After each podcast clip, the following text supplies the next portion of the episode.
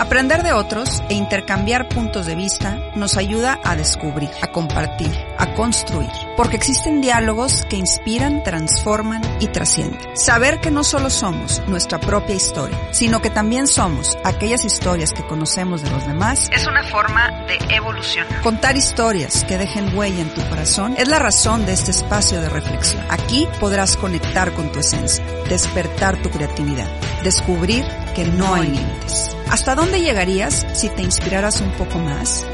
Esa respuesta podemos empezar a descubrirla ahora. Soy Jessica Garza. Te invito a que juntos sintamos y seamos efecto inspiración.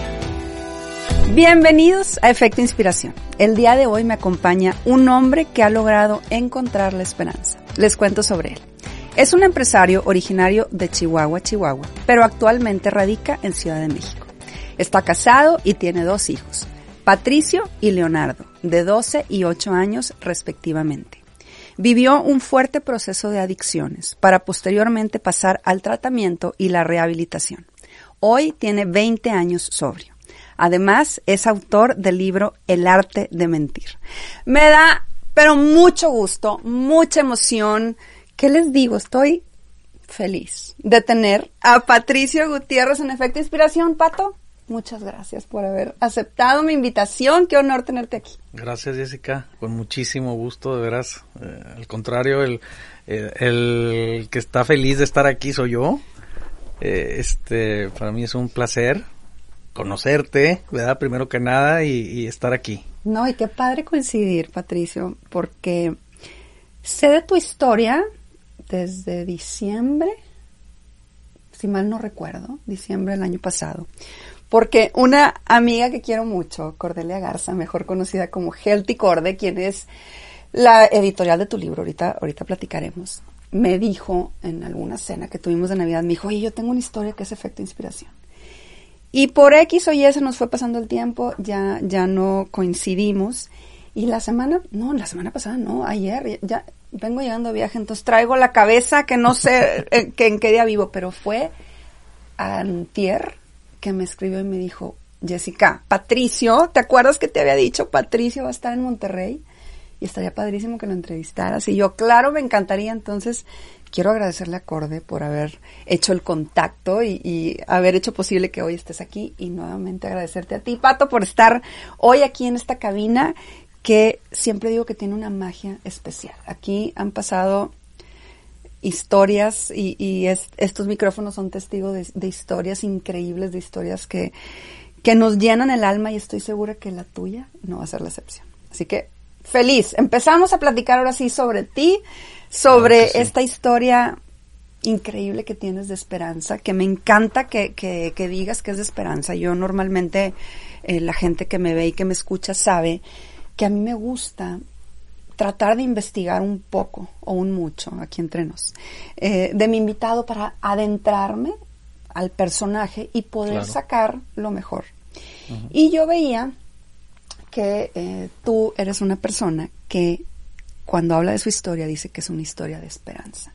Y me parece increíble que después de haber vivido un proceso como el que viviste de adicciones, tú hoy lo traduzcas de esta manera y creo que en esta entrevista va a quedar más que evidente por qué lo haces así. Pero bueno, empecemos por el principio. Danos un poquito, Pato, de contexto sobre quién eres. Cuéntanos un poco cómo creciste, cómo fueron tus primeros años de vida, que yo siempre digo que son los que generalmente van marcando lo que va a suceder después. Así que platícanos un poquito cómo fueron esos primeros años, Pato. Ok, este, pues bueno, eh, antes que nada, muchas gracias Gracias por, por invitarme, gracias por los halagos. Este, pues bueno, mira, yo nazco en, en Chihuahua un 5 de noviembre de 1970.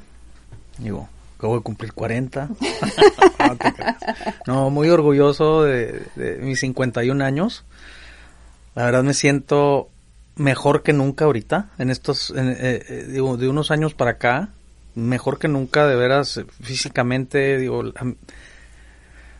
la, pandemia me, me vino, me transformó, me ayudó, porque el encierro me, me hizo ponerme a hacer ejercicio, esto, lo otro, o sea, entonces bajé de peso, eh, bajé de tallas, eh, este, ya sabes, me volví más sano.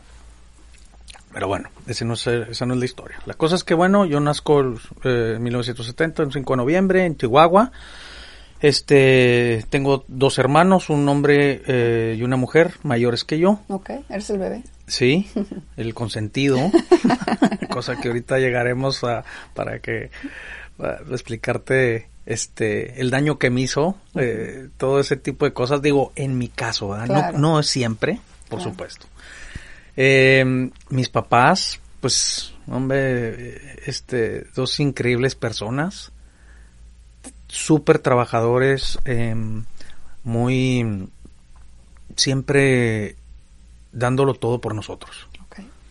Eh, cosa que yo no entendí, no entendí en su momento, porque siempre, eh, desde que yo tengo uso de razón, estuvimos en, en las mejores escuelas, y me refiero mejores, no quiere decir que era porque era, que era la escuela privada, pues, no sé, o sea, eh, nos trataban de dar la mejor opción que, que existiera en ese momento, y, y, pues bueno, em, estábamos en un club social, este, teníamos excesos, así es como yo lo llamo, así es como yo lo, le, le- lo he llamado, este, Excesos de privilegios. sí, sí, porque son cosas que al final del día, el día de hoy considero que no son necesarias y, y pues bueno, son excesos, ¿verdad? En su momento los exigía. ¿Por qué? Porque yo pensaba que yo había nacido en un, en un, am- en un, o sea, en una familia y que, que yo ya no tenía ni por qué estudiar. No se diga trabajar, ¿verdad? O sea, privilegiado, como quien dice. O sea, no sé en qué momento yo pensé eso y la verdad es que fue porque mis papás siempre me dieron, nos dieron todo. Este, te- siempre tuvimos navidades con regalos, nunca faltó la comida en la mesa. Este, eh, teníamos nuestros coches, o sea, me refiero, eh, mi mamá, mi papá tenían el suyo y, en su momento mm, yo, mi mis hermanos el suyo, así, me explicó. Entonces, eh, digo, son cosas cuando, cuando, cuando tienes carácter y cuando sabes eh, lo que cuestan las cosas obtenerlas, eh, idea, eh, es cuando le puedes dar el valor a ese tipo de cosas. ¿verdad? Mientras pasa lo que me pasó a mí, ¿verdad? yo, yo lo daba por hecho. Yo daba por hecho que eso tenía que existir, o sea, no había forma que no, entonces, y siempre, este, pues lógicamente siempre se me hizo poco, todo, siempre.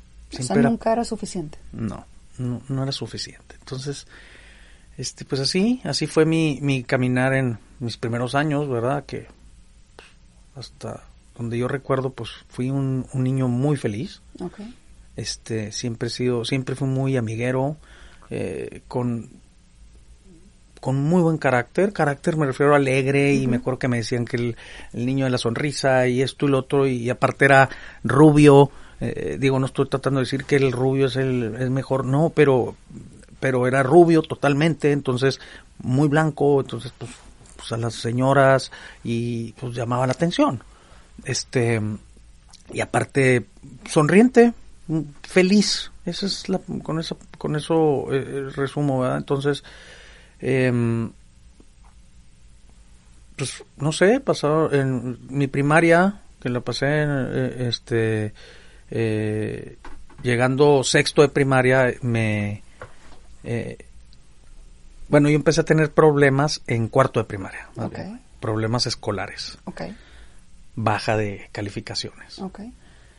Eh, yo ya en ese momento yo ya estaba ya, ya estaba practicando deportes en la escuela con un equipo de con un equipo este grupal de la escuela en Ujú. básquetbol que era lo que me gustaba y, y en algún momento yo llegué a pensar o sea me fascinaba tanto que era para mí o sea se volvió una obsesión de de jugar y de practicar y de entrenar y de ser el mejor digo años después me di cuenta que es porque tengo una personalidad adictiva. Ok. Tengo una personalidad adictiva que es que si hay algo que quiero, Con todo. hasta, no, precisamente que hasta la que lo consiga, pero eh, trato de ser el mejor. Ok.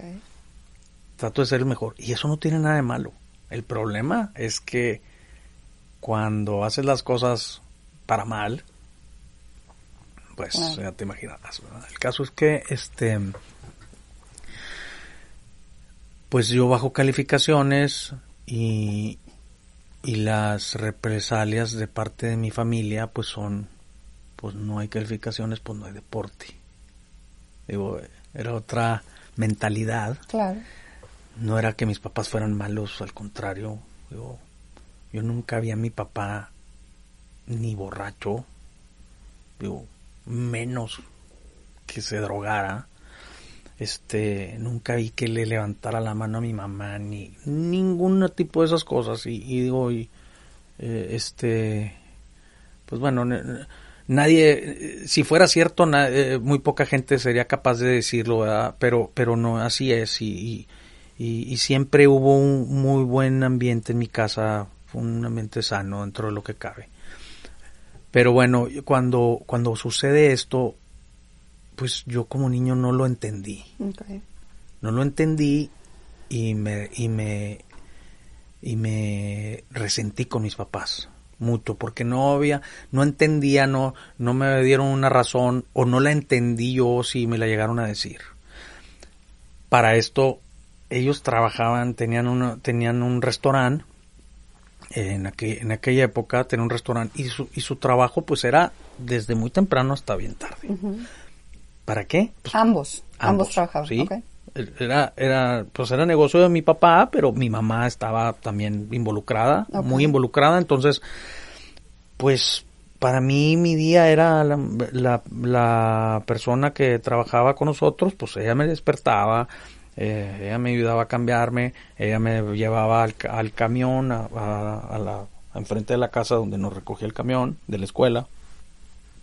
Y a la hora que llegábamos ella nos recogía, ella nos daba de comer, pues casi siempre, o muchas veces sí comíamos también con mis papás, digo, no, no, no comíamos solos, pero, pero y luego mis papás, vaya otra vez, se iban a trabajar, eh, este, y yo seguía, pues, o sea, era la convivencia con, con la persona esta doméstica era mm, muchísima, muchísima, y, y la verdad es que se hizo ahí un, o sea, yo hice un un bonding muy padre con ella, porque me sentía, yo sentía que era mi, mi hermana, o no sé. El caso es que eso empezó a hacer que yo me fuera distanciando de mis papás. Okay. En, en tema comunicación. Okay.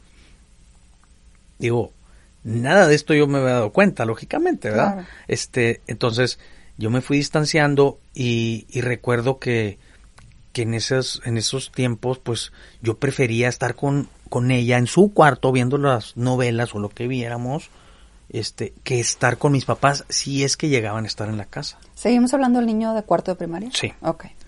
Sí, sí. Eh, digo, voy a tratar de, ir cronológicamente lo más eh, exacto posible. Entonces, entonces, este, pues ahí aprendí a fumar porque igual también en esa época pues era así como que pues, ella fumaba ahí en su cuarto y oye pues a ver sí pues dale y pues ve ahí órale entonces este y pues no era algo así como que wow ahorita pasa eso y sí, sí, te gusta que le den vida a la pobre persona o una cosa de esas. El caso es que pues bueno eh, este pues yo, yo no tenía esa comunicación con mis papás y luego vino el tema este que me quitaron el deporte, o sea, me lo condicionaron, me lo condicionaron, o sea, yo era una cosa impresionante de que me de, querer practicar y de querer ser el mejor y, cuando entrenábamos yo llegaba una hora antes y para ir a la escuela yo me iba una hora antes.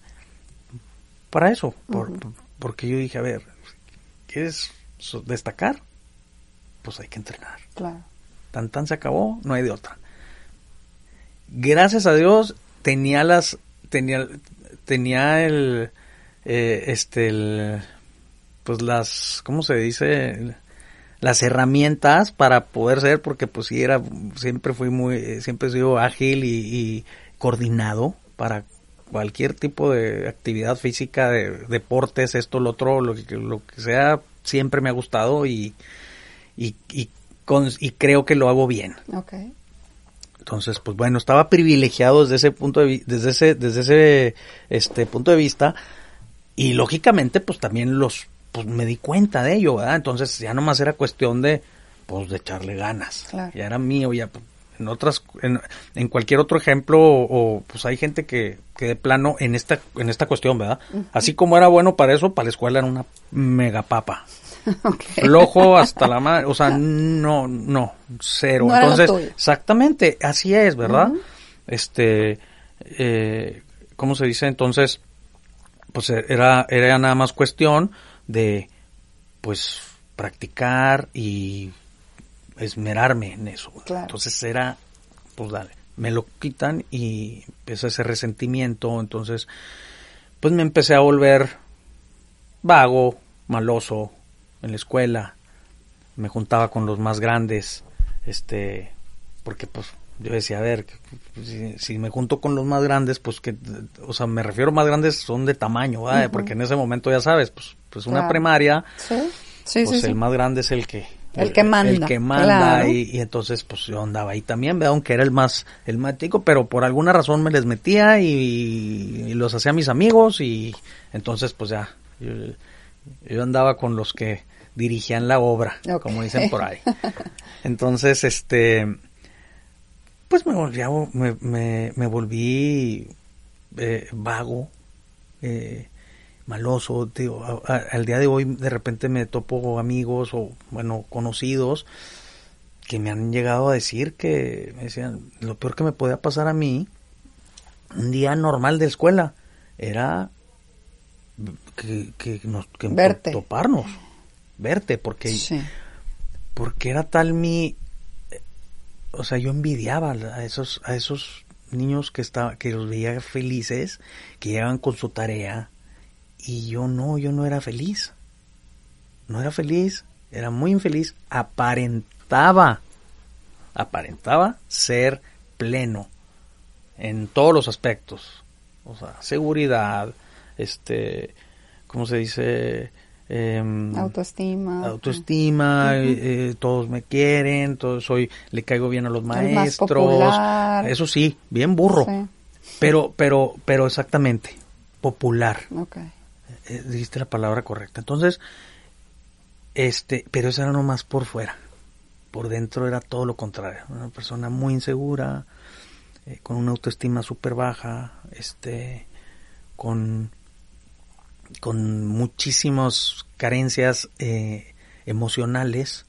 Entonces, eh, ahí, es, ahí es una de las razones del, del, nombre del libro. Porque en ese momento yo, yo empecé a fingir, desde una corta edad, empecé a fingir pues mi felicidad. Una felicidad ficticia, que nada más yo sabía que no era cierta. Te voy a interrumpir tantito, claro. eh, Patricio, porque me parece muy interesante todo esto que estás diciendo y quisiera como desmenuzarlo, porque creo que aquí empieza como eh, la razón o, o, el por qué alguien pudiera acudir o recurrir a una, a una adicción, ¿no? Y quisiera yo nada más entender esta parte que tú me dices de que te sentías infeliz y de que, como lo dices en tu libro, El arte de mentir, tenía que ver con precisamente esconder esa realidad que tú sentías de infelicidad. ¿De dónde viene, o, o, o, tú que ahorita que ya lo tienes más claro, esa, esa falta de felicidad que tú tienes o que tú tenías en ese entonces, venía de, del vacío de, la falta de la presencia de tus papás o, o a qué a qué le atribuyes esa es pues esa carencia que tú tenías. Tú dices, yo tenía como carencias emocionales. ¿De dónde vienen esas carencias emocionales ahora que, que ya lo ves como en perspectiva y que eres papá y que obviamente, como tú lo dices, sabes que todo lo que tus papás hicieron fue por darles lo mejor eh, en su momento. Obviamente nadie eh, o la gran mayoría de los papás no hacen nada por dañar a un hijo, ¿no? Pero En tu caso, esa carencia, ¿de, de dónde venía? Pues mira, yo le, yo le llamo que es de... mm, Siempre me fijaba en lo que no tenía. Ok. Nunca agradecía lo poco o lo mucho que tenía. O que, o que recibía. ¿Sí, sí me explico? sí, Entonces, eh, ya, ya era una forma de ser. Entonces todo era poco. Siempre. Siempre era poco, como comentábamos ahorita. Ok. Eh, este mucho tuvo que ver, bueno, no mucho.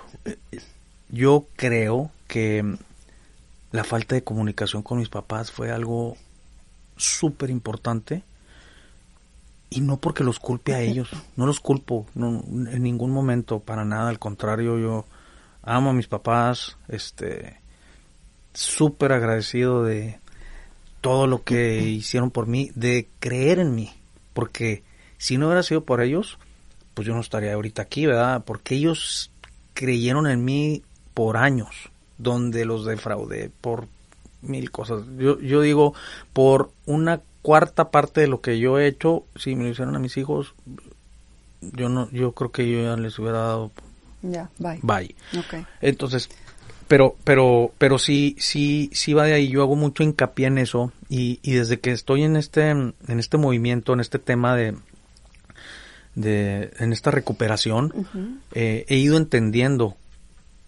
que mm, la mejor arma para, para una prevención es la comunicación. En, en una etapa. Eh, Digo, eh, muy importante en, en la etapa eh, eh, este, de, de la edad, cuando llegas, o sea, en lo- a los 14 años más o menos, se acabó esa etapa. Y luego viene otra, ¿verdad? No quiere decir que ahí ya se acabó y ya no hay Sí, nada sí, que hacer. No. Simplemente que esa etapa es como que la etapa de la siembra y, y hay que sembrar muy bien y hay que eh, este cuidar la tierra, regarla. No va a haber planta, no hay planta, no hay nada porque ahí es ahorita es es un tiempo de nomás estar eh, este armando todo el eh, toda la cómo se dice el, lo que está alrededor. Me Ok. explico que, que en este caso es la comunicación con por decir con tu hijo ¿verdad? con tu hija. Eh, comunicación. Y luego ya después va a venir la verdadera comunicación. Cuando empiezas a que empiezan a platicar contigo y a decirte y, y que que no se quedan con esas dudas cómo me quedé yo con ellas Como que lo, lo traduzco un poquito, como que antes de los 14 años es donde se genera esa confianza para después yo tener creo esa yo creo que sí o sea digo Ok. este eh, cómo se dice en base a lo que a lo que he visto a, lo- a vivencias a esto lo otro considero que ese es más o menos el tiempo Ok. ¿Qué pasa después en tu vida? ¿Tienes tú esta, esta parte de, mentir sobre cómo te sentías realmente? ¿Tenías como este, este disfraz de- del popular, este disfraz de, de la persona que, que controlaba todo, que estaba, entre comillas, feliz? ¿En qué momento aparecen las adicciones en tu vida? Pues mira, las adicciones o, o el alcohol, que fue el primero con el que me topé, ¿verdad? ¿Por qué? Pues porque es un... Pues es algo que existe, existe en todos lados. Y no, no iba a ser... eh, o sea, iba a ser literalmente imposible. Sí, es literalmente imposible. Sí. Ese es a lo que me refiero a la comunicación. o sea, eh, yo nunca les voy a satanizar a mis hijos alcohol ni drogas. ¿eh? Digo, lo- siempre lo he dicho y no lo voy a, no voy a dejar de decirlo. No lo puedo, no lo, no se los voy a satanizar. Les voy a explicar cómo me fue a mí, en- en- cómo me fue en la, en la feria Sí. y es libre albedrío en base a su experiencia, a lo que ya tienen, a sus armas, de decidir si quieren probar o no. Ok. ¿Quieres darle? Adelante. Digo, voy a hacer todo lo posible para que no haga. Lógicamente. Claro. Pero para eso es la comunicación, Claro. para explicar, mira, esto quema. O sea, Sí.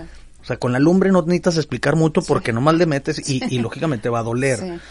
Entonces, pero con, con lo demás, pues sí. El caso es que, bueno, yo, yo conozco el alcohol alrededor de los 14 años. Este,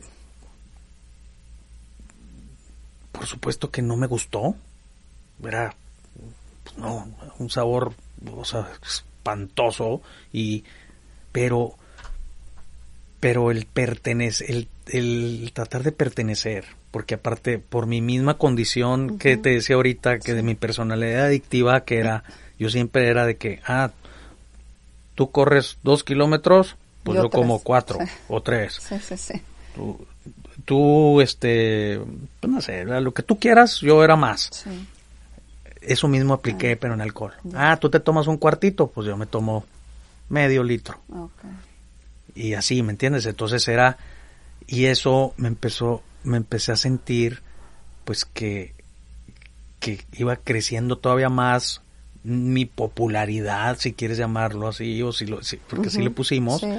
eh, este, porque era, no manches, pues Wow, wow, pato que se puede es- tomar la botella entera. Sí. Exactamente, está cañón, o Sí. sea, no manches, y, y aparte es súper ambientado y, y cuenta chistes y esto, porque me volví un profesional de, de, de, de amenizar, de amenizar, o sea, no había, no, no había forma que estuviéramos en una fiestecilla, digo, ya me adelanté poquito, pero este, pues tuve ese don, tenía ese don de, de, de pasárnosla bien y, y de, de, estar bien, ¿me entiendes? No, no, no sé cómo llamarlo. El caso es que, pues, me topo con, con el alcohol y muy pronto me di cuenta que, que el alcohol conseguía que yo que, que yo fingiera, que, o sea, que ya, que, que utilizara esa arma que había hecho de la doble vida. Y, y de verdad me lo, me lo hacía casi real. Ok, te lo creías totalmente. Total, no, no, ya, ya, ya, ya estaba dentro de la película. Ya, O sea, al principio era nomás veía la película, me refiero a, a Sí, sentir sí. Y pues bueno, cuando llega el alcohol, este, pues, te das de cuenta que se abre un- el capullo y, y, y empieza, eh, y dices, no manches, o sea, me sentía, dejé de suf- dejaba de sufrir, Ya. dejaba de sufrir, dejaba de, de- se me olvidaban mis problemas reales y yo podía crear en ese momento a la persona que yo quería en realidad ser. Qué fuerte lo que dices, Pato. Qué, qué, wow, sí. Este, entonces, em, pues eso se multiplica con las drogas, con la cocaína, que la conozco poco, un poco después, este, se, se multiplica. O sea, ahí, ahí sí ya es, eh, no sé cómo explicarlo, pero a la veinteava potencia, ¿verdad? ¿Por qué? Pues porque dentro de que las dos son drogas, una pues es una droga de- que se le dice de inicio, pero la otra sí es una droga altamente adictiva. ¿Por qué? Porque pasa esto. Y más cuando son a una, una temprana edad con la persona, eh, eh, eh, o sea, el riesgo de que una persona menor consuma, que, que sea, que se, que se enganche, es tan alta es porque no tienes el carácter. No tienes el carácter para decir no. Y, y, y no sabes qué es lo que está pasando, entonces te vas. O sea, es como, como dicen por ahí, la gorda en tobogán, ¿verdad? Te vas como gorda en tobogán. Uh, bye. Entonces, este, pues yo, yo me fui preparando, como quien dice, para cuando me topo con el alcohol y las drogas, pues hizo, Explosión. no, no, sí, un 16 de septiembre. Ahorita, ahorita que hablas precisamente de, de, de esta parte y, y te agradezco tu sinceridad y, y tu apertura, yo quisiera, y, te lo pregunto con, con todo el respeto del mundo y, y con lo que tú nos quieras platicar, ¿cómo es la vida de un adicto? Porque tú ahorita estás hablando, y lo voy a poner entre comillas, de esta parte padre, de esta parte donde tú dices que te olvidabas de tus problemas, de esta parte donde pues hacía explosión para, para tú sentirte pues bien en ese momento. Pero también me quiero imaginar que, que una vez pasando como, como los efectos, eh, digo, no sé, tú nos dirás, ¿cómo, es eso? O sea, ¿cómo, cómo funciona la vida de, de un adicto y por qué tú hoy tratarías de que tus hijos no tomen esa decisión? A pesar de que tú dices, no lo satanizo y, y ellos van a decidir, también dijiste, voy a hacer lo que pueda para que no lo hagan. ¿Por qué? Platícanos qué hay en, en, en, las adicciones que, que, terminan, que pueden terminar con una vida. Pues mira, la vida de un adicto se vuelve ficticia. Te, terminas dando cuenta, o, o bueno, te das cuenta que es totalmente ficticia. Entonces, y por ser por ser este por, el rush ese eh, pues viene la factura que es la que viene fuerte que viene siendo pues eh, eh, la abstinencia llámese de alcohol llámese de droga es, es, la abstinencia que es que regresas a la realidad y y a, a realidad. You're back. Estás de vuelta en tu meritita realidad y es cuando dices, Dios mío, y lo dije mil veces, decía, Dios mío, ¿para qué me trajiste al mundo? ¿A qué me trajiste al mundo a sufrir, güey? O sea, ya, yo quería que se acabara esa noche. Y por eso se dice mucho en este mundo, en este, el mundo de, pues de las, de los adictos, decimos que, pues nos estamos autodestruyendo. Esa es la verdad. Eso es lo que yo quería. Yo me que estaba tratando de suicidar poco a poco. Digo, no tenía la capacidad para ponerme un plomazo, porque hasta para eso hay que hasta para eso hay que saber ganárselo. Eso, o sea, hay que tener valor o hay que tener las agallas. Digo, hay gente que me diría que estoy loco por decir valor, ¿verdad? Por ponerse un este, pero cada cabeza es un universo, cada cabeza y, y nunca sabemos si no podemos culpar a una persona porque lo hace, ¿verdad? Digo, yo lo intenté, lo pensé y, llegué a estar con, con, algún arma, pero yo lo que quería era, lejos de, de dármelo, de, era que alguien me encontrara y que me dijera, tú vales. Wow. O sea, llamar la atención otra vez.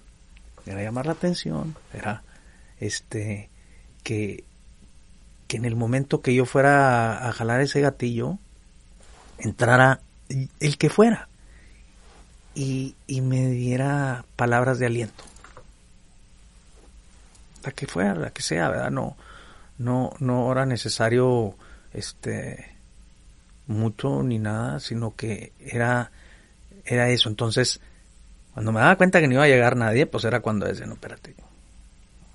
Dice, como, como decimos por ahí, no, soy alcohol, soy adicto, no pendejo.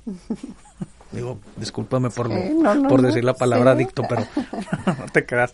El caso es que, eh, pues eso me llegó a pasar varias veces. Digo, y fue, y fue en algunas ocasiones intoxicado, en otras era, eh, pues, en abstinencia, eh, después de, de algo fuerte, o sea, de haber consumido durante un buen, un, buen este, de horas o de o a veces hasta días. Em, el caso es que la vida de, un, de una persona de una persona que consume pues es hueca muy hueca muy eh, vives del rush, de ese rush que necesitas para, para crear algo que, para buscar y, sacar de ti algo que no existe, que no es cierto. Y el único que sabe eres tú. El único que sabe la verdadera, el, o sea, la razón o el, eh, eres tú. Entonces te estás autoengañando. Y, y, me llama mucho la atención eh, cómo, cómo, lo describes, ahorita que hablas de, de, este autoengaño y hace rato dijiste de esta autodestrucción. ¿Cuántos años duró, Pato, esa autodestrucción? O sea, tú me dices que empezaste a los 14 a conocer el alcohol y después eh, hablas ahorita de la cocaína. ¿Cómo fue tu experiencia? ¿Cuánto tiempo duró? Obviamente no, no, no, no se trata de, de entrar en detalles si no lo quieres, pero ¿qué tuvo que pasar antes de que, como se dice coloquialmente, te cayera como ese 20 de decir, me estoy autodestruyendo? Me llama muchísimo la atención ahorita que dices que solamente querías que alguien te rescatara y que, que fueran esas palabras de aliento las que te dijeran que vales, que, creía, que, que alguien creía en ti. ¿Qué, ¿Qué tuviste que vivir? ¿Qué fue lo que te hizo tocar fondo? ¿O quién te dijo que sí valías? ¿Cómo fue ese proceso de vivir inmerso en, en estas adicciones? ¿Y qué fue pues e, es eh, eso que te hizo decir no más. Pues bueno, yo cuando cuando empiezo pues como todo, ¿verdad? No no empiezas de, de uno a no te vas a a 100 en un segundo en, es gradual. Es gradual. Es gradual, entonces pues fueron yo creo que yo empecé ya Mm, este, digo, comencé a los 14, porque pues, más o menos fue la edad que, comencé, y, tiene que haber un punto que es cuando arrancas, ese, ese. Pero ya constantemente, y ya que se volviera, ya que empezó a haber un problema, o que, o que yo detecté que mis papás ya estaban preocupados, cosa que para mí fue como anillo al dedo. Fue la manera en la que captaste su atención. Capté su, atención y también en, ese, en ese mismo momento dije, ahora va la mía. Okay. O sea, ahora, ahora me los voy a fregar yo. O sea, tú estabas enojado. No, no, yo estaba, no estaba enojado, estaba lo que le sigue de este resentido, este, ya sabes, pero muy dentro de mí, muy dentro de mí, o sea, sí los quería, los quiero, los quería, ¿verdad? Totalmente, pero, pero dentro de mí yo estaba resentido con ellos. Sentías como, como un abandono de su parte que te hacía... Sí, que, que en su momento yo pedí, digo, lo pongo entre comillas, este, eh, eh, comunicación o esto o lo otro. Y no lo hubo. Ahora, las circunstancias así se dieron. Sí, sí, sí. Y, pero bueno, la cosa es que eh, este cuando yo cuando cuando me doy cuenta de eso, me di cuenta que tenía una arma en mis manos, la cual la había andado buscando durante tiempo y ahora la tenía perfecta porque pues era un arma pues muy a gusto, ¿verdad? ¿Qué edad ahí tú? Pues yo creo que ahí tendría unos 17. Ok. Unos 17 años. Este Sí, más o menos a los 16, 17, que fue cuando yo me fui a estudiar a Estados Unidos. Digo, a mí, en tercero de secundaria, bueno, paso primaria, aparte que repito sexto de primaria. O sea, imagínate, o sea, ya una persona que repite sexto de primaria es porque algo no está definitivamente bien. Paso al siguiente año, paso a primero de secundaria, paso a segundo, no recuerdo cómo, ni paso a tercero, de igual forma no recuerdo ni cómo lo hice, y en tercero me corren. Okay. Pero estando en tercero, me corren poquito pasado el, eh, este... ¿Por calificaciones o por comportamiento? No, por calificaciones, pero igual también por comportamiento. O sea, eh, yo regué todos los árboles de la escuela. o sea, todos los árboles que están ahorita ahí, yo llego y, los veo y, me, doy las, me, doy las gracias a mí mismo. Porque todos los árboles los regué yo y las canchas de fútbol ah, las, pues, las recogí de piedras también. Este, o sea, me la pasé de, eh, de, ¿cómo se dice? Pues de haciendo labor, pero porque, porque era un vago, era vago, malo. Eh, mis papás me tenían arreglado, en esa época se usaba que te mandaran a Estados Unidos de intercambio, entonces, eh, pues era saliendo de secundaria, yo ya tenía arreglado para irme. Me corren, entonces me corren de la escuela, así en un día de calificaciones, de que llega, llegó uno de los hermanos de la escuela y Patricio Gutiérrez y luego me dice, tú ya te puedes ir yendo. Y yo así, no, dije, bueno, pues, hoy que pase el día, ¿verdad? Pues imagínate yo en tercero, o sea, era una pena. Claro. No, no, no. Digo, ahorita me da risa, lógicamente, pero en ese momento fuera así como que no, no, no, no lo, o sea, todos en la escuela, todos en el salón así, ¿cómo? A Pacho, me decían Pacho. Okay. A Pacho lo corrieron. Y, yo así, no, déjame cuando menos terminar el día de hoy. No, me dice, Bye. no me estás entendiendo. En este momento agarras tus cosas y te vas. Órale, vamos a hablar a tus papás y van por ti. Pues ahí va mi papá por mí. Y de derechito al negocio mi papá tenía una licorería, tenía eh, distribuidora de licores. Okay. Y, y órale, mi papá en las vacaciones y bueno, y en este caso, este, nos llevaba a trabajar al, negocio. Y, y eso también fue algo que a mí me afectó, porque como yo sentía que yo tenía la vida resuelta y como que, o sea, que yo no tenía necesidad de trabajar, ni de, bueno, no tenía necesidad de estudiar. O sea, ¿para qué iba a trabajar si yo ya... Y me llevaban a trabajar al, al negocio en, en, en, vacaciones. Para mí era denigrante que mi papá hiciera eso. Ok. Este, digo, el día de hoy lo agradezco porque pues me volvió, ya una vez aplicándolo bien, pues me volvió una persona de, trabajo, me explicó, este, pero, pero yo lo entendía mal. Okay. Vuelvo a lo mismo, la no existía esa comunicación y no, y no había, o sea, ya sabes, entonces, y mi papá era de que, ok, vas llegando a barrer la calle. Entonces, ese es el trabajo del primero que llega, así seas el hijo de quien seas, dice porque pues también, ¿verdad? Ya llegó el hijo del dueño. Sí, sí, sí, Entonces, ¿no? Entonces ah, yo era así de que, o sea, me quiere exponer, lo que quiere es que me vean. O sea, como yo me sentía realeza, yo creo, este, para mí era así, o sea, yo casi, casi quería ponerme una bolsa de basura con ojitos y entonces ahora sí, ¿verdad? Porque para que no me vieran, ¿cómo? O sea, como yo, Pacho, o sea, el el guau guau guau iba a estar barriendo la calle, o sea, no manches, no, no era inconcebible. Claro, claro.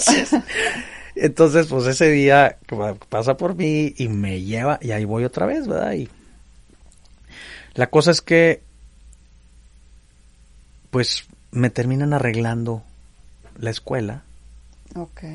De alguna forma. Ok. Este, y me voy a Estados Unidos. Ok me voy a estudiar allá. Entonces, pues llego allá y yo sin saber, no sabía inglés, nada, pues no manches, digo, había pasado por la escuela casi en balde. Este, y llego, me tocó, me fui a vivir a Indianápolis.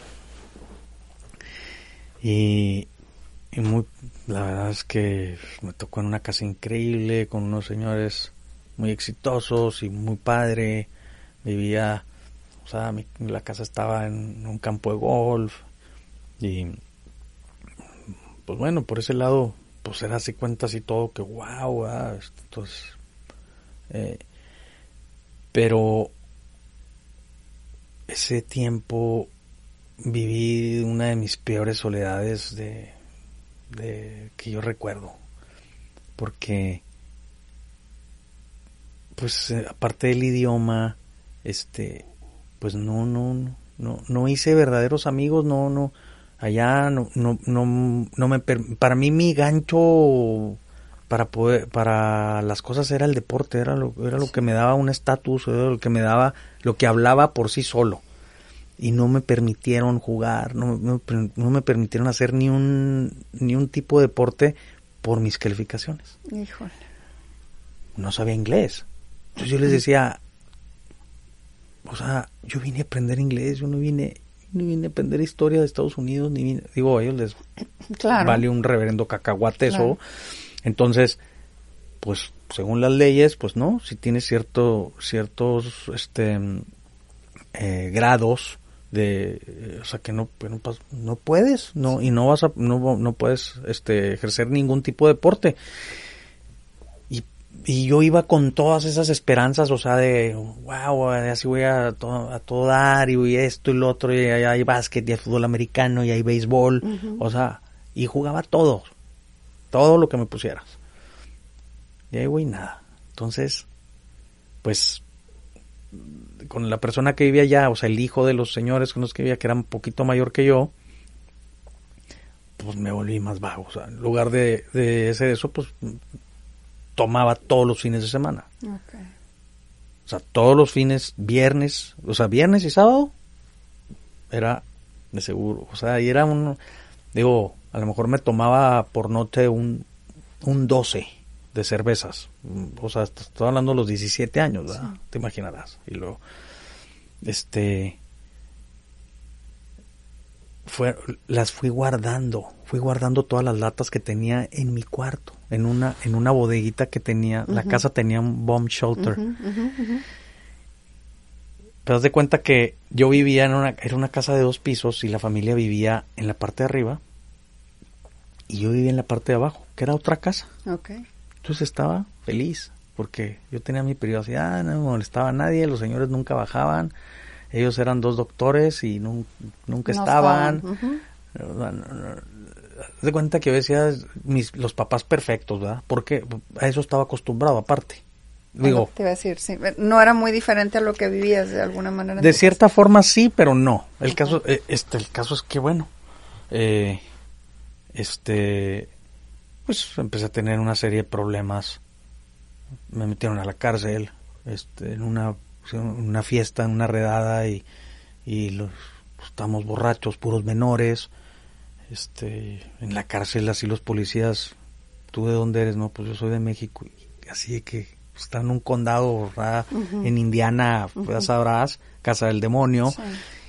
Y así como que, ¿qué estás haciendo aquí? O sea, dije, no, pues yo me vine a estudiar, y, pero y luego, borracho está, entonces, ah, el caso es que bueno, ese fue de, los primeros problemas, este, una Navidad me asaltaron, me, o sea, nos asaltaron a mí y a, mi hermano por andar comprando cerveza, paga, dándole dinero a una persona en la calle que nos comprara, este, ¿cómo se llama? Eh, pues la persona se robó ese dinero y luego en la búsqueda de buscar, o sea, digo, en ese momento de estar buscando a esa persona, eh, se nos se, nos subió alguien más, nos dijo, yo sé dónde vive, o sea, digo, una tontería, ¿verdad? Pero, y pues claro que me, me puso una pistola en la cabeza y me empezó a decir, no, dale por aquí, por aquí, y me trajo así, ¿verdad? Encañonado, hasta que nos bajó y nos quitó todo el dinero. Y, en, ese momento pues era algo así de que pues tuvimos a nada que nos de la muerte, ¿verdad? Ya sabes. Em, o sea, fueron cosas que me fueron sucediendo y, que siguieron llenando, o, más bien vaciándome, o sea, eh, seguí alimentando ese vacío. Ah, disculpa la, eh, válgame la redundancia, ¿verdad? Porque es es un vacío que lo estás llenando de, más vacío. Eh, resultó que llegó un punto en el que este estuvimos a punto de quemar la casa de los señores. Literal. Sí. Nos pusimos a jugar Ouija y, y este y pues, puse unas velas les puse unas velas y nos pusimos a jugar la Ouija y estábamos ahí. ¿Borracho estaban? No, no, no, era un domingo. Okay. Y, y luego, y en ese domingo me acuerdo que me hablan mis papás y pues suena el teléfono de mi cuarto y yo voy y contesto y ahí se quedó. Y con el chavo con el que estaba, dejó las velas prendidas. Y era una mesa, vamos a ver, así como esta. Se consumieron las velas y se prendió. Ay, no, no, no. Y en ese momento venían llegando los señores de quién sabe dónde, de 10, 15 días de vacaciones, y la casa casi incendiándose. Pues claro que al día siguiente ya venía de vuelta a México. Este, entonces fue, fue igual otra vez. cometí, o sea, cometí una falta, un, uh, no sé, error tras error allá, y mis papás me recibieron con brazos abiertos y... No hubo consecuencias. No. Okay. No hubo. Este, pues ya, eh, digo, de cierta forma yo también lo veía y decía, ah, pues ya duré un buen tiempo porque yo me fui antes de tiempo, me fui todo el verano. Entonces decía, ya. Pues, cumplí, Sí, en realidad yo cumplí. Y, y, este, pero, pero en el fondo, pues mis papás otra vez fue, fue así como que no pasa nada, ¿me entiendes? Entonces yo me fui dando cuenta eh, que, pues que mis papás siempre estaban ahí atrás de mí para solucionarme mis problemas. Sí. Cosa que igual también me hizo daño que ahorita eh, te voy a platicar eh, la, la repercusión que vino a tener eso en mi vida, este que positiva, positiva.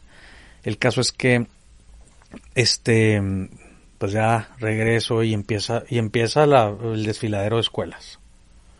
No, pues que el TEC, métete al TEC, ya voy al TEC. Pues, lógicamente no duré ni un año. Bueno, duré un año, porque fue lo que más me aguantó el TEC. Este, y luego a la otra escuela. Y luego no, pues que ahora vete a, Estados Unidos porque este con tu hermana y o sea, ahí al paso. Este, el caso es que me voy y, y allá se va exponencial adicciones. Sí, porque pues ya vivía solo, este, con todo y que no, no tenía los medios, me, refiero económico, porque, porque me tenían muy recortado, este, porque ya, ya, ya estaba, ya estaba medio grave, pero yo igual yo me las, yo me las arreglaba y me conseguía, y me, me juntaba con, con amigos que me pagaban todo. O sea, así, tal cual. O sea, en esa época uno de mis amigos traía tarjeta de crédito, una American Express, ¿verdad? Estoy hablando en el 1990. No manches, eh, digo, yo no recuerdo que ni papás de amigos tuvieran American Express. Entonces, pues era así como, wow, ¿y a dónde quieres ir? ¿Qué, qué, qué hacemos? ¿Qué, ¿A dónde vamos? Entonces, digo, fueron, son situaciones que me fueron sucediendo que, que me fueron solucionando la vida de alguna forma y, permitiéndome seguir con esa vida, con esa falsa vida, esa farsa. ¿Y esa falsa vida cuántos años duró? Pues, no, digo, la falsa vida duró hasta que hasta que yo ingresé en el centro de rehabilitación. ¿Pero cuánto fue? ¿Cuántos ah, del, de 14 a 31 años. Sin parar. Sí, pues sí.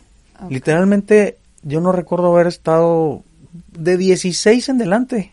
De 16 a los 31 yo no recuerdo haber estado un solo fin de semana que no haya tomado bien tomado. O, sea, fueron 15 años de estar inmerso en esta vida de vacío y en esta vida de estar tratando pues de con las drogas y con el alcohol como suplir y como eh, mentir sobre, sobre estos sentimientos que realmente tú tenías de como de soledad. ¿Cuándo tocas fondo? O sea, ¿cuándo tocas fondo para decir basta, ya fue suficiente? ¿Cuándo tocas fondo para entender lo que ahora entiendes de que te estabas autodestruyendo? Pues empiezo, digo, eh, el tocar fondo, no fue un, no fue, yo creo que no fue una situación en específico. Ok. Fueron, es la suma de ya muchas, muchas, y el caso es que llega la última y, y es la que a lo mejor hace que, que se derrame el vaso, ¿verdad? Que sí la recuerdo, sí la tengo muy presente. Este, pero ya venía cocinándose eso. ¿Por qué? Porque mis papás ya me habían, ya ya en varias ocasiones ya me habían amenazado y que este una vez una mañana llegó mi papá así entró al cuarto y me dijo hoy te vas a internar y yo así me agarró así por súper sorpresa. Ya me habían cachado droga en las bolsas y luego siempre les contaba de que no, es que, mm, o sea, echaba de cabeza algún amigo de que no, mamá, es que no sabes, es que Juanito tal amigo no sabes, anda súper mal, se lo quité y me lo quedé yo y mi mamá, no, hombre, sí, yo sabía que no podía ser tú, ya sabes. Digo, el amor de madre, el, el cariño, el te ciega y, y, y, y se vuelve enfermizo, que Claro. se vuelve codependencia. Sí. Entonces, pues ya, ya mis papás ya estaban enfermos de eso, ¿verdad? Porque ya también, ya no sabían qué hacer. Claro. Ya, ya era, eh, este, una, este, estar en contra de la espada y la pared. El caso es que, mm, eh, que te estaba diciendo de, de Cuando tocas fondo. ah, Y la que- gotita que, que, el tocó fondo es, ah, llegó ese día, llegó decir- llegó ese día mi papá y fíjate cómo son las cosas. Ese día que mi papá me dice que me va a internar, este, y yo le contesté sí, órale pues, nada más dame chance, le dije. Ahorita en la tarde nos vamos. Mi papá yo creo que nunca se esperó que yo le fuera a contestar eso. Yo creo que él, él estaba esperando que me pusiera como gato, ajá, como patas sí. para arriba Ajá. y a pelear y a ya sabes entonces como que cuando ves a cuando cuando tú atacas a alguien o, o bueno que, que quieres eh, este agarrar a alguien que dice que sí como que ah caray te Sí, sí, sí. Baja Entonces- la guardia un poquito, sí. entonces se asustó mi papá. Se asustó mi papá y ya yo me fui y me fui a casa de unos amigos a casa de un amigo.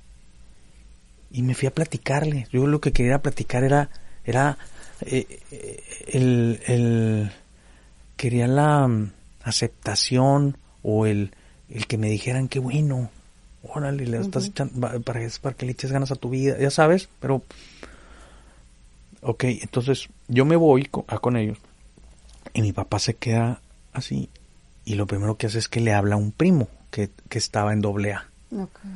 Entonces le habla al primo y le dice, oye, me está sucediendo, es- me pasa esto con, con Patricio y este, y pues ya tiene problemas, entonces su primo le dijo que ya tenía unos años en doble A, le dijo, a ver, pues platícame tantito más de Patricio y, y el primo le dijo, no, ¿qué vas a hacer? Díselo, lo vas a mandar, o sea, ese lugar donde, donde estás pensando, que es un centro de rehabilitación que está en Chihuahua, este, es durísimo, dice, es una granja, es un anexo.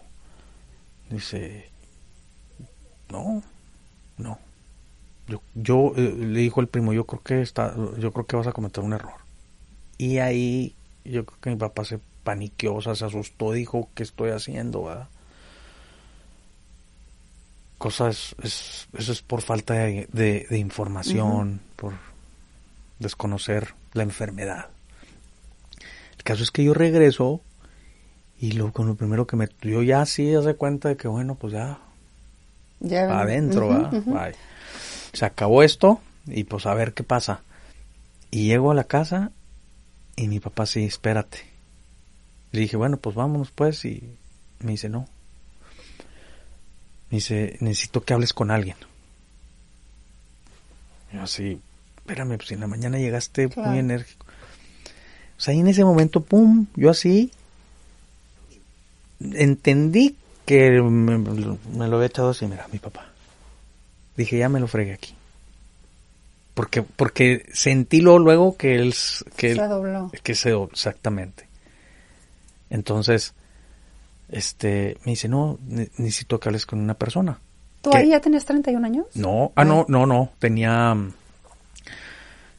mm, 20, como 29, Ok, como 29 años más o menos. ok. Eh, este, el caso es que, pues, me presenta el primo y, y, plan- y ya me salgo de la casa a platicar con él y me empieza a decir, oye, mira, es que yo estoy así, yo, yo pasé por esto, esto, lo otro, yo voy a un grupo de doble A, date la oportunidad porque no se conocemos. Entonces, yo dije, no manches, ya la libré. güey". O sea, tú no te querías ir. No. En el fondo no querías ir a ese centro. Pero claro que no, Ok. nomás que Más que no, no sé por qué. Yo le dije a mi papá, está bien, si no hay problema, lo hacemos. ok. El co- Y ya fregué ahora y siempre mi mente este maquiavélica o, o sacar ventaja de las cosas este pues dije ah o sea es como le empecé a medir el agua a los agua a los camotes y, es cuando dije ah pues voy a ver qué ventaja saco ahora de aquí entonces sí, pues vamos al grupo, ya fui, co- conocí el grupo y luego ya él me dijo, pues puedes venir a este grupo, puedes ir al grupo que tú quieras. Me dijo, ¿cómo se te hizo? Y yo no. O sea, como dicen por ahí, fui de cuerpo presente, mente ausente. Ok. Me senté y nomás estaba ahí así, me entraba por acá y me salía por acá. Y yo así diciendo, "No, estos güeyes sí están locos. O sea, yo, Cero. Ajá. yo no. Sí. Pero bueno, llego a la casa y le digo a mis papás, no, pues sí, todo perfecto, ¿no? Muy bien, y sí, le quiero echar ganas. Oh, sí, yo sabía, ya sabes, mis papás. Yo sabía que, este, sabíamos que tú sí puedes y que, pues sí, nomás que pues, pues yoga, para poder hacer eso, pues necesito, no, pues no me, no me pongan gorro de trabajar, ni- y pues Mm. necesito carro para ir al grupo Ya. y pues también necesito dinero. Ah, Entonces, ¿Y se dieron tus papás? y se dieron mis papás. Claro. Y eso te ayudó a seguir No, eso reloaded. cuenta- no, eso me dio, me, Sí. me puso todavía en otro, o sea, una batalla más Ok. ganada, ya sabes, y de, y de, de manipulación, de chantaje, de todo lo que conlleva para ser, para una persona, un adicto es eso, es, Claro. no es nada más el tomar, son las actitudes, ¿verdad? Que, que ahorita si me lo permites vamos Claro. a, vamos a llegar a eso que a mí se me hace súper importante porque pues tapar la botella es importante, pero las actitudes es lo más difícil, digo, el- fondo de sufrimiento y eso es, es de las cosas más difíciles. Tapar la botella, que es lo primero, eso sí, ¿verdad? Claro. Es, es, es literalmente fácil para lo que se viene.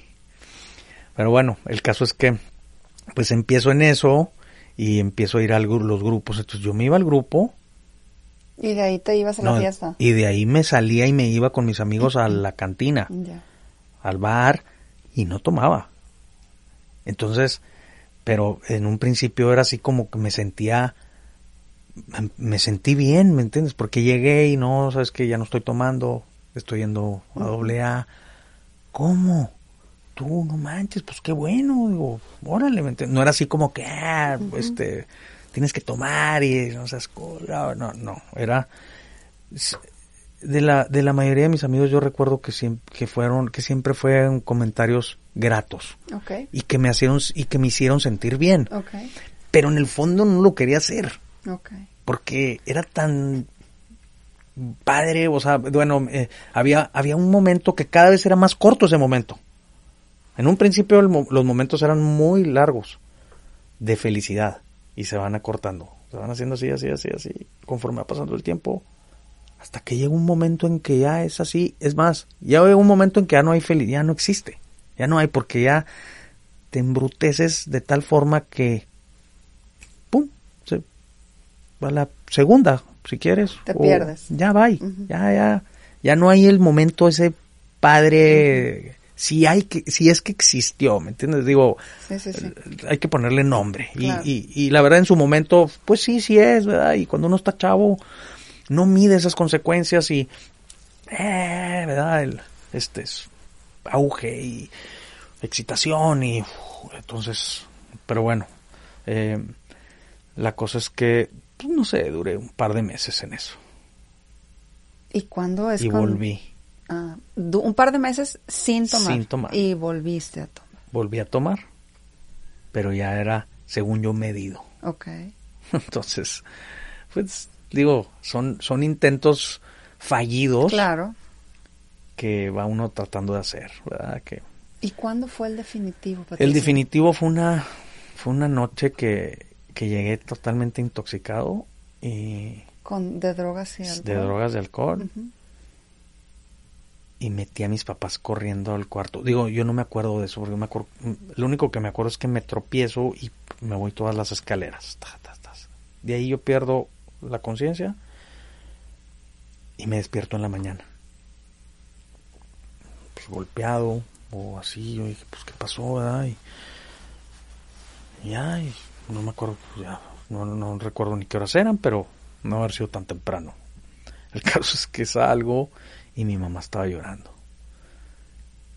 Y, y yo, fíjate cómo soy, ¿verdad? lo primero que pienso es, ¿qué pasó? Dije, ¿ya pasó algo con mi papá? O, ya sabes. O sea, nada que ver no, conmigo. no, claro que no, ¿cómo? Yo, si yo era un indefenso. El caso es que yo, te lo juro que yo pensé eso, dije, no, ya algo pasó algo a mi papá. O, Sí.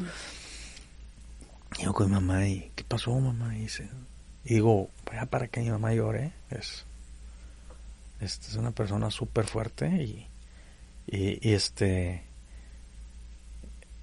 y me dice que no te acuerdas, me dice, este, no. Me dice, si no alcanzamos a meternos al cuarto, nos matas. Así. Y yo, pues yo había tenido blackout, ¿verdad? Yo, el caso es que ahí sí ya me, ahí sí me cayó así un baldazo de agua fría que, que sí me, me, me- ya me puso en un, en una posición ya de, de decir, estoy a nada de cometer un daño irreversible. Entonces, ahí es donde, donde sí ya empiezo yo a considerar hacerlo. O sea, internarme o, o- o hace- o tomar, hacer algo. Porque ya no era posible. Ya estaba ahora sí a, a la siguiente, ¿me entiendes? Ya no, ya no se trataba de que, ah, a lo mejor el año que, no, no, no. Puede ser que la siguiente vez, ahora sí ya, este, y era algo que, que dentro de mi, ¿cómo se, inconsciencia, eh, pues existía todavía esa conciencia de, eh, estando sano, ¿verdad? Estando Sí. bueno y sano, de, no manches, estoy ahora sí a nada de, de cometer algo, ahora sí que no me lo voy a poder perdonar nunca, con todo y que ya traía mil cosas que no me perdonaba, eh, traía el saco cargando una lápida.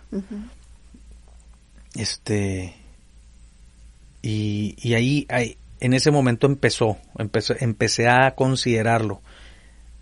La siguiente semana fui y me encerré en un hotel con unos amigos, con hombres, con unos, con varios, con un grupo de amigos.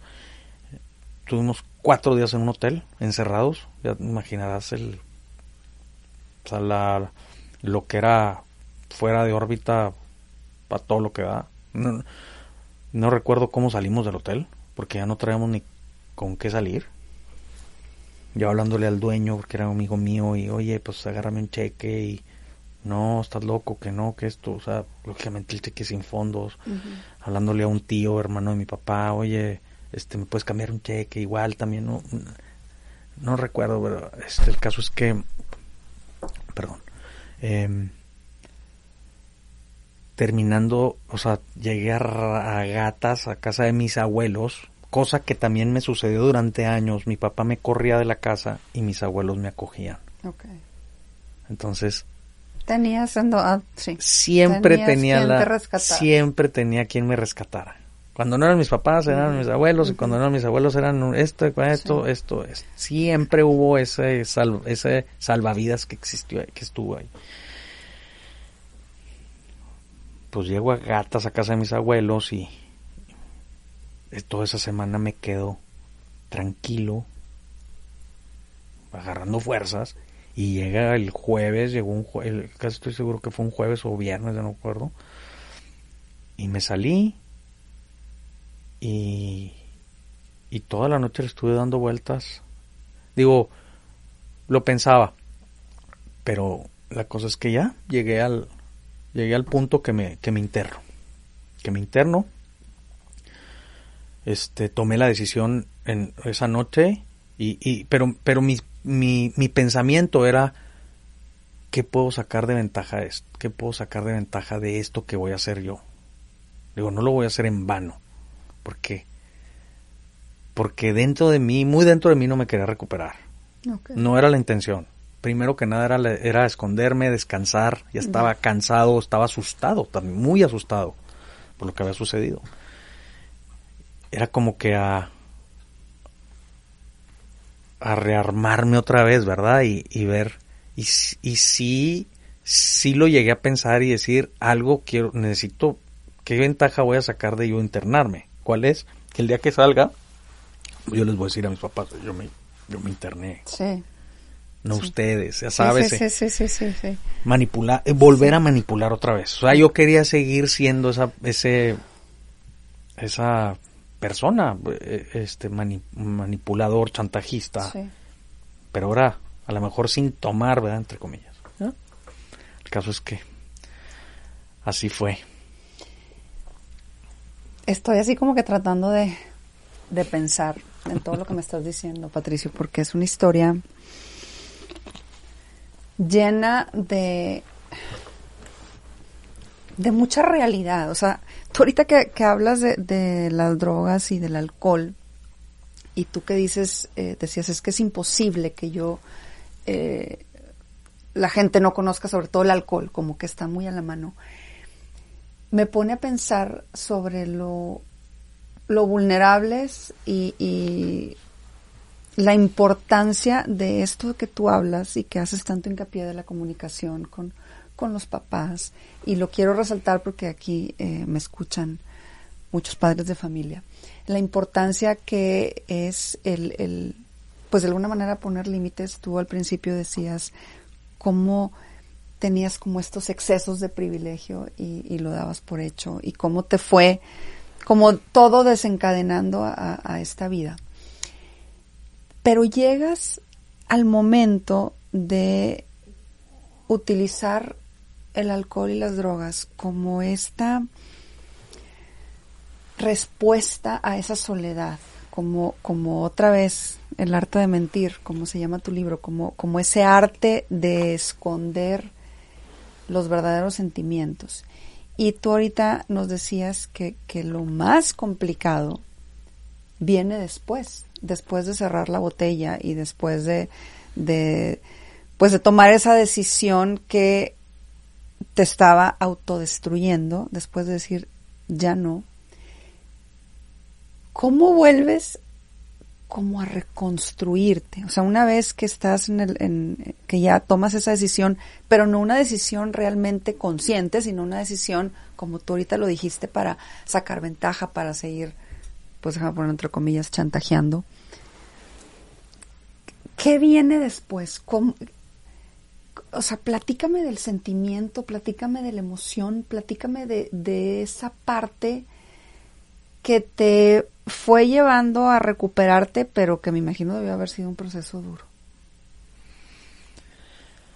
Pues bueno, como te decía, yo llegué no pensando en recuperarme, cosa que gracias a Dios cambió totalmente. Eh, Estando ahí. Estando Estando ahí. ahí. como que te cayó un 20. sí, sí. eh, se le- yo le llamo despertar espiritual. Wow. eh, que es que empecé a, a valorar las cosas. Primero que nada, o sea, yo recuerdo los primeros días, pues estaba, lloraba en silencio. Porque estaba en un lugar que para empezar no era, era imposible que te pusieras a llorar a medio pasillo, ¿verdad? Porque, porque no. Siempre había consecuencias para todo. Y no era que fuera malo, pero pues no, no, no. no. Entonces, este, pues estaba en un lugar no, no, no, no grato. No era agradable dormir en batería, 170 internos, pegados así uno con otro, así, cabeza, pies, cabeza, pies, o sea, volteados. Yo dormía con los pies de una persona aquí y con los pies de otro por acá. Y dos con mis pies de allá. Mm. Entonces imagínate después de, de haber estado, pues de, de tener mi cuarto solo, Claro. de esto, ya sabes, entonces ahí empezó una valorización que, que nunca se me va a olvidar que, que, eh, el, eso era lo que yo necesitaba, que Wow. me mocharan las piernas hasta mero arriba. Este, que me hicieran ver mi realidad, eh, este, que, que, que me hiciera consciente de, de, de, de lo que estaba viviendo y que, y que aparte que era culpable, pero que a la vez me podía perdonar, cosa que no conocía. Yo no sabía perdonarme ni a mí ni a nadie más. Punto. Rencoroso, esto. lo- Entonces, empiezo con, a trabajar con eso. Digo, en un principio, pues, empiezo a trabajar con, pues, yo, yo pensaba, mi problema es de cinco años para acá. Digo, cuando tomé la decisión de sí, de, de sí, De sí porque aparte, ahí no hay con que, o sea, le entras porque le entras. ¿Por qué? Porque de, tiene que haber un momento en que te subes a la tribuna y tienes que empezar a hablar de ti y, al- y las primeras veces que subía pues, hablaba puras tonterías, puras puro yo yo yo y ya sabes y ah, ponían unos regañadones este pero y luego pues es- vas escuchando, vas entendiendo, o sea, imagínate, teníamos eran seis, casi nueve horas de terapia diarias, Tres meses, ¿verdad? tres meses. Tres meses. O sea, nueve horas de terapia diaria de estar escuchando testimonios de gente con un fondo que el mío era de risa, para muchos. Sí. Para muchos otros era al, revés, Sí, ¿verdad? sí, y sí, así es siempre, entonces, pero sí impacta mucho. Y, y, y nunca sabes en qué momento lo que va a decir alguno te va a caer el 20. Wow. Entonces, pues, pues dentro de lo que cabe, pu- sí, sí empecé a poner atención y dije, ya, a ver, ya estoy aquí. Ah, ya no hay forma, ya no me puedo salir, no me voy a poder salir. Este, como que entré en un, en una especie de, de aceptación. Una aceptación de, de donde estaba, por qué estaba, eh, este, y si estaba ahí era por mi culpa, o sea, porque yo lo busqué, ¿verdad? No, no, no, no podía culpar a nadie, pues al final del día yo fui y me interné. Claro. Entonces, este, parte de haberme yo internado ahí, digo, el, lo que me, lo que me, me dio mucha confianza era porque el director era muy amigo mío. Era amigo mío de la lo, de lo que era, de, Mm. de la vagancia. Y él fundó ese, Wow. ese movimiento y esa entonces eso me dio mucha confianza pero gracias a Dios él nunca interfirió cosa que yo pensé y dije ahorita les va a venir a decir quién soy y todo va y todo Y nada. no Como, como cualquier o sea, persona. al principio dije cuando lo vea le, le voy a hacer de cuento como no tienes una idea y dicho y hecho la primera vez que lo vi le dije no o sea por qué o sea yo estaba to- to- a todas horas yo estaba esperando que llegara y que y que dijera aquí está mi amigo mi amigo con el que ya sabes y nunca llegó ese día. Entonces volvió a pasar lo mismo de siempre. Me quise resentir y al final del día me vino eh, me vino a dar una respuesta positiva. Cuál fue que que tengo que saber esperar para lo bueno.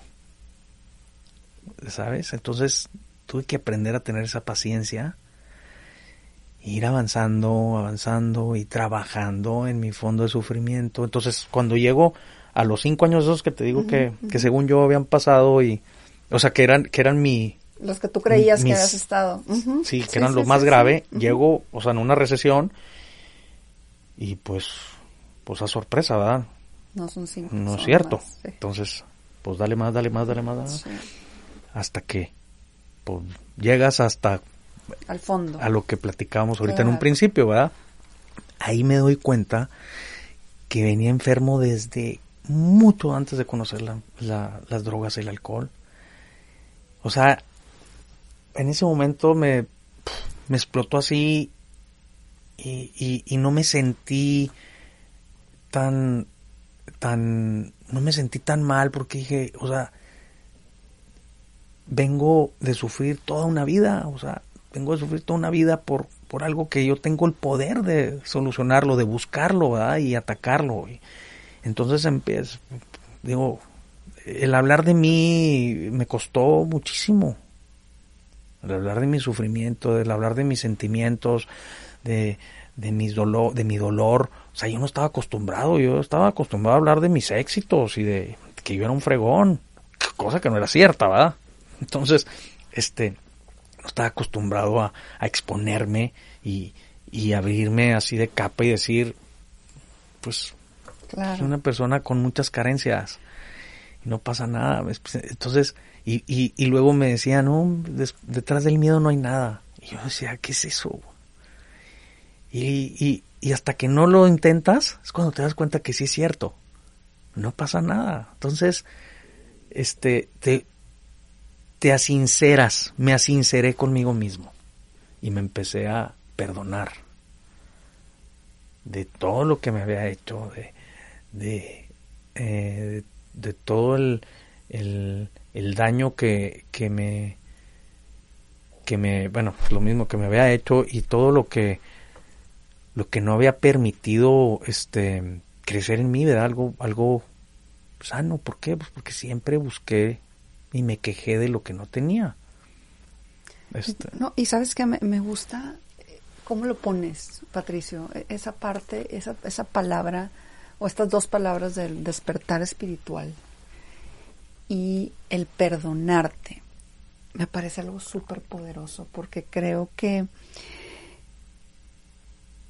hizo explosión tu corazón. A final de cuentas hizo explosión el entender un poquito de dónde venía toda esta, pues todas estas carencias y, todas estas falsas, eh, pues, ¿qué te diré? Falsas eh, respuestas o todo esto que tú habías buscado que, que no era lo adecuado para tratar de de sanar o de ponerle así como un curita a esa herida que, tú tenías sin realmente sanarla a fondo. Hoy que te has perdonado, hoy que ya despertaste espiritualmente, hoy que decidiste hablar de ti, tú dices, me costó mucho trabajo, pero hoy lo haces con mucha valentía y lo haces hasta con lágrimas en los ojos, porque en varios momentos he visto cómo, cómo tus ojos van, van cambiando y vas sintiendo todo esto que has vivido. Yo quiero preguntarte, y ya me van a regañar aquí por el tiempo porque ya nos superpasamos, pero no importa. Yo quiero preguntarte, ¿qué es eso que hoy tienes diferente? ¿Qué es eso que hoy te hace tener agua en tus ojos? ¿Qué es eso que hoy te hace ser este ser humano feliz, este ser humano pleno? ¿Cómo ha cambiado tu vida? Y no me refiero, Patricio, a que estás sobrio. Me refiero a esa parte interna, a esa parte emocional, a esa parte profunda que te conecta con tu esencia, que te conecta con tus seres queridos, que te conecta con ese perdón, que te conecta con ese despertar espiritual. ¿Cómo es ese cambio y cómo es ese Patricio de hoy que, te ha dejado todo este proceso? La necesidad de, de compartir mi historia, este, la he sentido yo desde, no sé, desde que empecé porque, porque me di cuenta que, que tenía impacto en la gente, los que me conocían y los que, y los que no.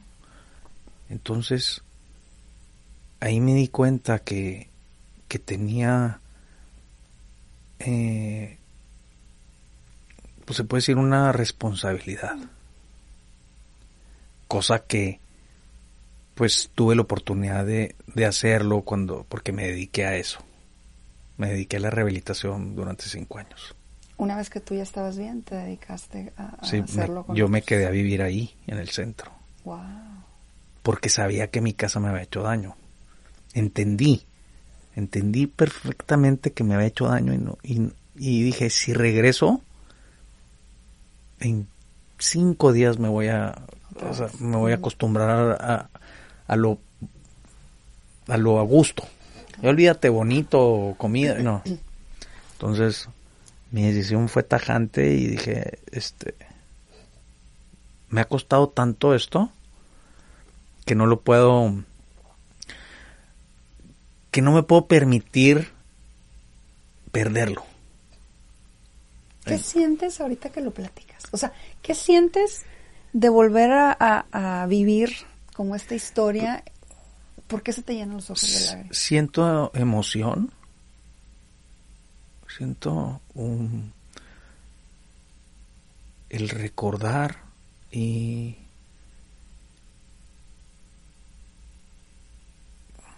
y pensar lo lo, hue- lo hueco que estaba Mm, no sé me, me hace me hace sentir eh,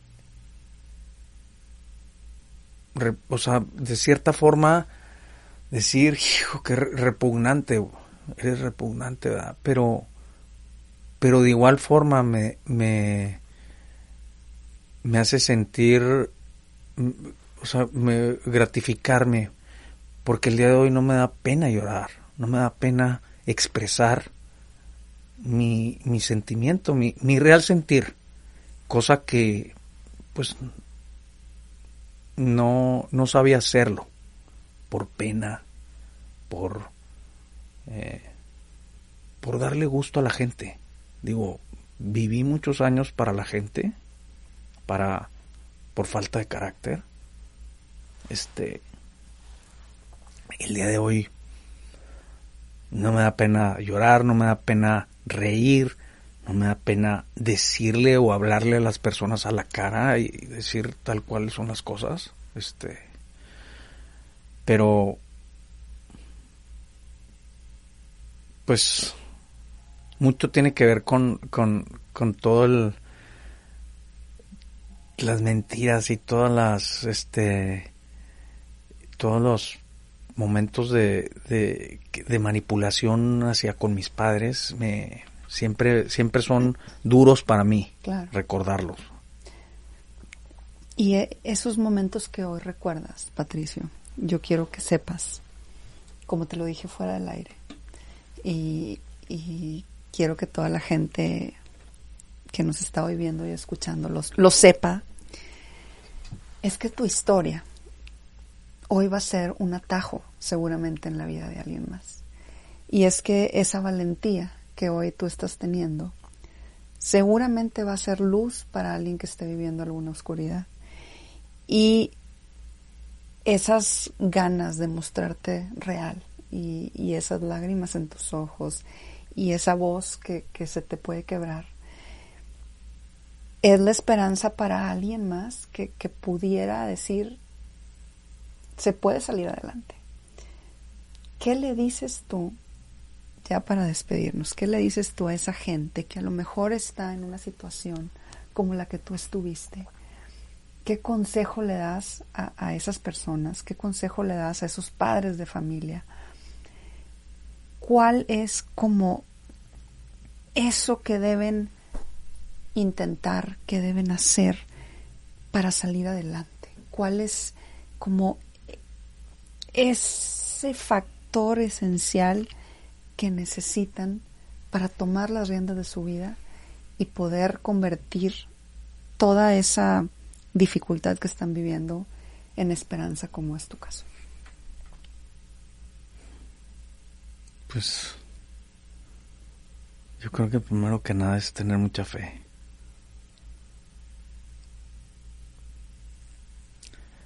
no perder la esperanza.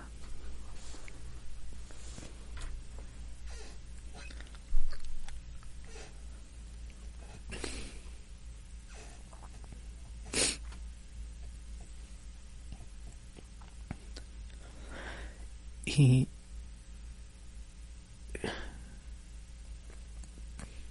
luchar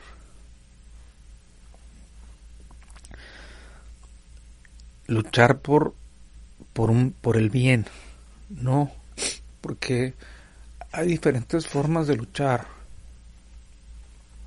Yo durante un tiempo luché para el, para el mal, para, para hacer daño.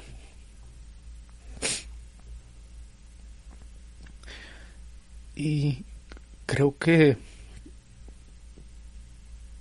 eso cambió y, y, esa misma fuerza que utilizaba para hacer daño la empecé a aplicar para bien. Digo, el día de hoy esto para mí es una manera de, de devolver el favor. de las de los muchos o pocos personas que, que estuvieron que de los que aprendí de los que de los que me enseñaron a utilizar esas armas. Esas armas que, que yo tenía que que yo ya tenía pero pero que no sabía utilizarlas. Entonces para mí para mí esto es el el, una forma de, de, agradecer tantito, tantito a, a, todas esas gentes y poder hacerlo más extensivo, porque al final del día pues de eso se trata. De, de, de apoyarnos, de ayudarnos. Eh, a mí, cuando yo llegué, a mí me ayudó gente que ni me conocía. Y me cuidaron ahí durante varias noches y sin ningún interés, o a lo mejor porque se lo decían, pero ahí estaban. A los que hablaron, a los que escuché, a los a, a las a las gentes que, que, que, se involucraron en este en, en mi en mi proceso. Y no nada más en el mío, en el de muchos más, en el de muchos más, pero en algún punto mm, siempre, siempre tuve esa inquietud y, y no hubo, no hay, hay muy pocas cosas que me han dado la gratitud que me dio el, el, el servir. Porque a mí se me quedó muy grabado que, que decían la recuperación está en el servir. Y, y a mí me, me llena de, de orgullo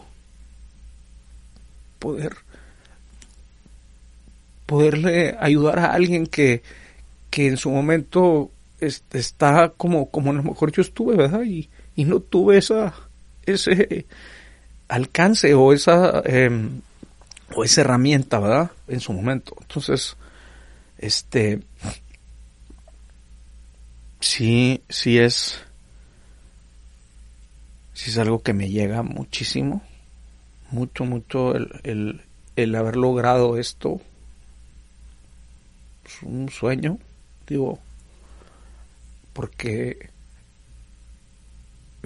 porque está hecho con, con el corazón, con, con las ganas de, de, de ayudar, así sea una persona.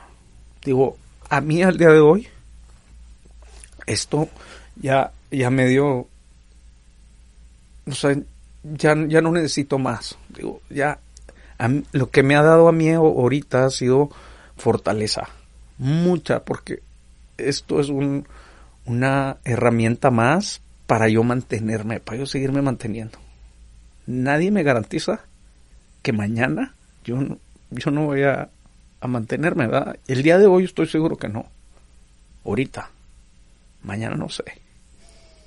Y no sabes cómo eh, nos llegan tus palabras al corazón, Pato. No sabes cómo, cómo me emociona el escuchar que alguien quiere poner su historia al servicio de los demás y que lo dice con lágrimas en los ojos y que lo dice con esa convicción, con ese amor, con esa apertura.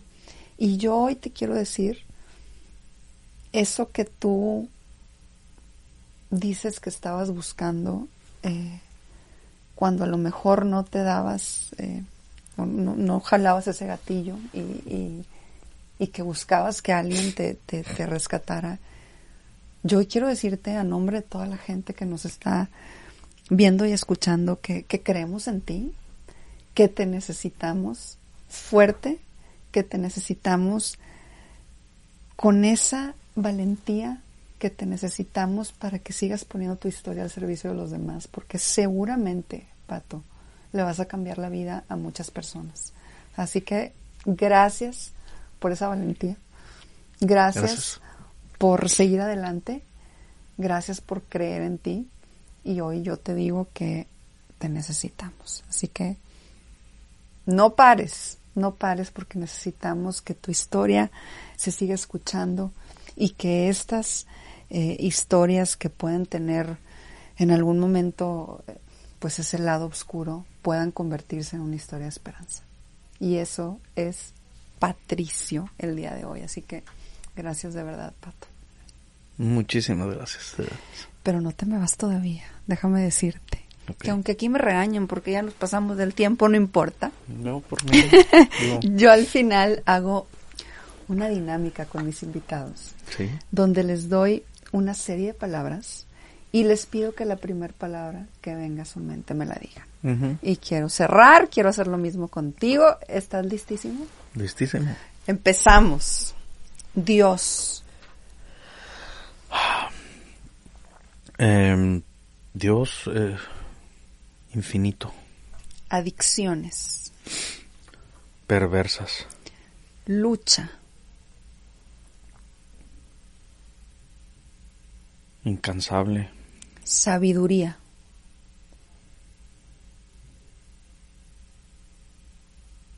Sabiduría.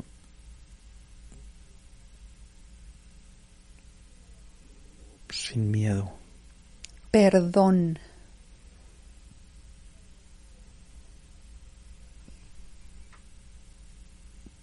Por siempre. Amor.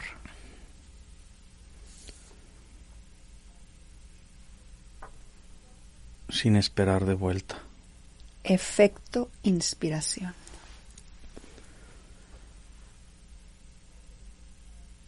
Regresar el favor. Él es Patricio Gutiérrez. Él es este hombre que hoy está poniendo su historia al servicio de los demás. Es este hombre que ha encontrado esa esperanza. Es este hombre que nos invita con su historia, con su lucha a entender que siempre se puede salir adelante.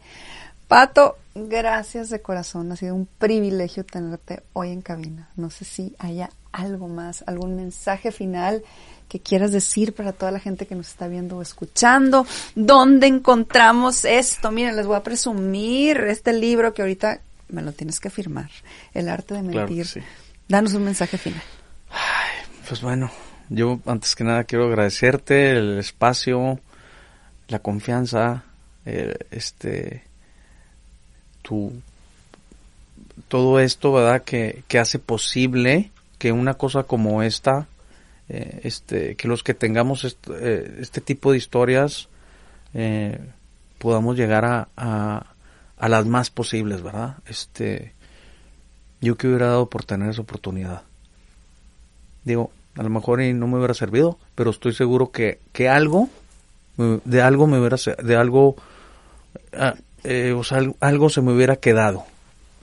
Este, pero bueno, eh, yo, ¿qué te puedo decir? Em, yo espero y, y, y, las gentes que tengan alcance al, libro, que ahorita te voy a decir en dónde se puede conseguir, este, pues que, que abran su mente, que abran su mente, que abran su corazón, este, eh, espero y, encuentren reflejo, un reflejo así como yo lo encontré en, la tribuna de otras personas, porque así fue. Este, yo espero llevar la tribuna a su, a su casa, a, a su tiempo. Yo tuve que ir a la tribuna. En este caso, estoy, estoy tratando de, de, de, de hacerlo inverso. Digo, lo más, o sea, espero, espero y funcione y, y, ¿cómo se dice? Y como te decía ahorita, el, día de hoy para mí ya, ya ha sido un, algo súper satisfactorio el haber logrado eso, el haber tenido todo este tiempo de, de retroalimentación conmigo, de recordar cosas que, que no me acordaba, este, de poner los pies en la tierra otra vez porque pues de repente uno se va. Y, y, este entonces el libro eh, le agradezco aparte verdad que estos eh, igual yo estoy súper agradecido con con Helti Corde con Cordelia Garza mi comadre que estimo muchísimo a ella y a Lico este que son dos personas con las que desde que platiqué con ellos en un principio, digo, estoy hablando de hace años, eh, sentí así una conexión súper fregona con ellos. Este, digo, Alico como ya lo conocía, pero Concorde fue así instantáneo de, de una, de netear, de netear. Este, que yo, yo, yo tengo muy buena química con las personas que, que, que son netas que son y que son que son originales más que todo, auténticas.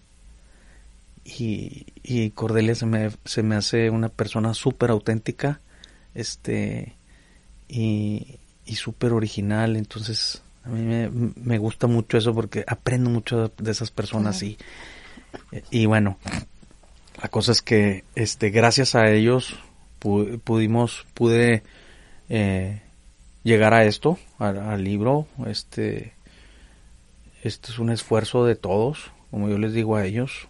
Es, digo, es mi historia, pero, pero con, con, un esfuerzo colectivo, compartido, claro. Exactamente, entonces, pues bueno, el libro se puede conseguir en healthycorde.com.mx, en Amazon, en Mercado Libre, por lo pronto.